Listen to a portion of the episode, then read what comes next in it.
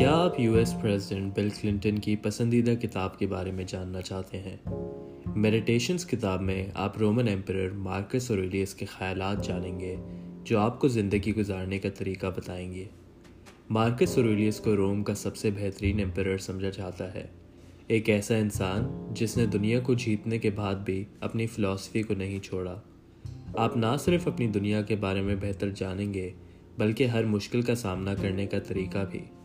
Marks آپ کو بتائیں گے کہ آپ کی زندگی میں جو کچھ ہوتا ہے، اس کی کیا وجہ ہے اور آپ اس کے لیے کیا کر سکتے ہیں۔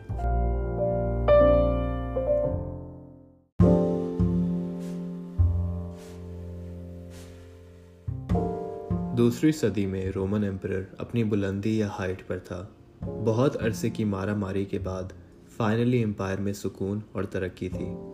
اس صدی کے پانچ ایمپررز میں سے ایک ایمپرر مارکس اوریلیس تھے، جو گریک سٹوائسزم میں بھروسہ رکھتے تھے۔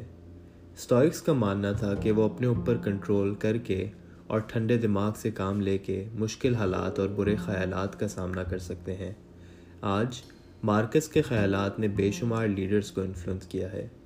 پرانے زمانے میں بہت سی الگ الگ فلاسفیز تھیں، مگر ایک چیز تھی جو تقریباً ہر فلاسفی کے لیے اہم تھی، یہ تھی لوگوس ریزن یا عقل۔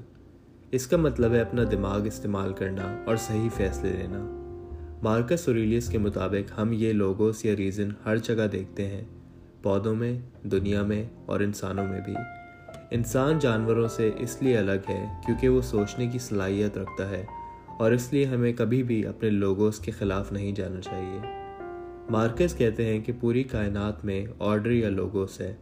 اور ہر چیز کی کسی نہ کسی کارن یا وجہ ہے۔ ہر چیز کوئی نہ کوئی وجہ سے ہو رہی ہے۔ شاید ہمیں ہمارے نظریے سے لگے کہ کوئی چیز بری ہے، مگر جب آپ کائنات کے نظریے سے دیکھیں گے یا نیچر کے نظریے سے دیکھیں گے، تو آپ کو احساس ہوگا کہ ہر چیز کا اس کائنات، اس یونیورس اور اس دنیا میں ایک مقصد ہے۔ اس لیے جب مارکس کی زندگی میں مشکلات بھی آتی تھیں، جیسے کہ ان کی فیملی کا انتقال یا لگاتار جنگیں، تو وہ بھروسہ رکھتے تھے کہ کچھ نہ کچھ ضرور صحیح ہو رہا ہے، کہ سب کچھ لوگوں کے مطابق ہو رہا ہے، اور ایک طریقے سے لکھا ہوا ہے ان کی ڈیسٹنی کے اندر۔ کیونکہ وہ صرف اپنے خیالات اور ایکشنز کو کنٹرول کر سکتے ہیں، اس لیے وہ اپنا دھیان اس پر لگاتے اور کوشش کرتے کہ وہ دن بہ دن صحیح قدم اٹھا رہے ہیں، نہ کہ اپنی ڈیسٹنی کے اوپر افسوس کریں۔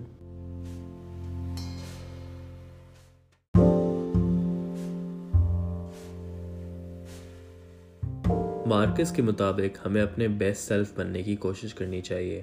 اس کا مطلب کہ ہمیں کسی اور سے کمپیٹ نہیں کرنا چاہیے، بلکہ اپنے آپ سے۔ ہمیں اپنا فل پوٹینشیل ریئلائز کرنا چاہیے۔ اس کے ساتھ ساتھ ہمیں لوگوں کی چھوٹی چھوٹی باتوں پر چڑھنا نہیں چاہیے، کیونکہ ایک دن سب نے مر جانا ہے۔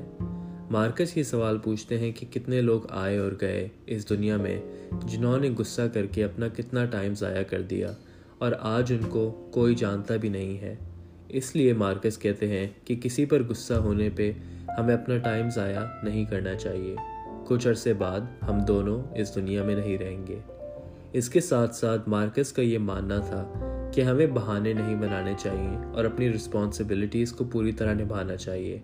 کیونکہ ہم صرف تھوڑی سی دیر کے لیے اس دنیا میں ہیں، ہمیں زیادہ سے زیادہ خدمت کرنی چاہیے، نہ کہ ایک یوزلیس زندگی گزارنی چاہیے۔ مارکس چاہے وہ جتنا بھی لیزی فیل کر رہے ہوتے وہ ہمیشہ اپنی رسپانسبلٹیز فلفل کرتے کیونکہ ان کو پتہ تھا کہ ان کا دنیا میں آنے کا مقصد یہ ہے ہر انسان کا دنیا میں آنے کا مقصد یہ ہے کہ وہ اپنی ڈیوٹیز فلفل کرے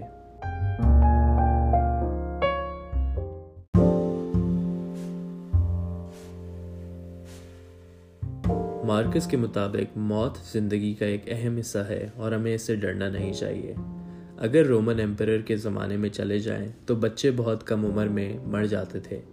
مارکس کے مطابق، کیونکہ سب کچھ لوگوں اس کے مطابق ہو رہا ہے، ہمیں اس سے ڈرنا نہیں چاہیے، کیونکہ موت کے بعد بھی انسان کا شریر ایک ضروری کردار ادا کرتا ہے۔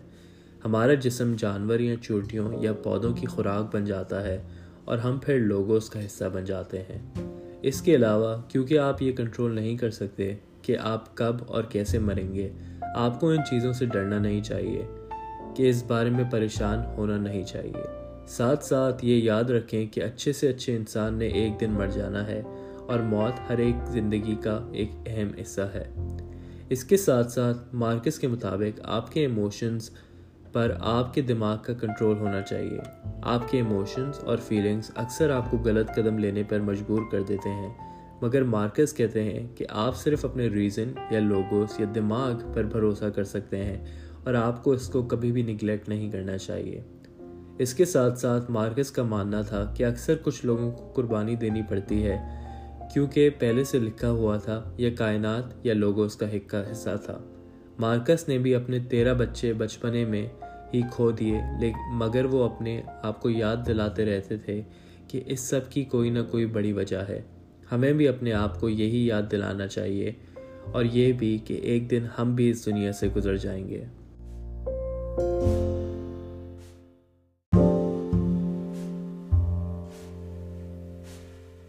مارکس کے مطابق آپ کو کوئی نقصان نہیں پہنچا سکتا جب تک آپ اس کو اجازت نہ دیں۔ ہمارے فیصلوں کے لیے ہم خود ذمہ دار ہیں اور ہمارے خیالات اور ایکشنز اور کوئی نہیں کنٹرول کرتا۔ آپ کو ہمیشہ کوشش کرنی چاہیے کہ آپ صحیح چیز کریں، نہ کہ وہ چیز جس کو کرنے کی وجہ سے لوگ آپ کو بہتر سمجھیں۔ دوسروں سے اچھی طرح پیش آئیں اور اگر کوئی آپ سے برا برتاؤ بھی کرتا ہے، تو ان کے لیول پر نہ جائیں۔ انصاف میں بھروسہ رکھیں اور ہمیشہ صحیح کام کرنے کی کوشش کریں۔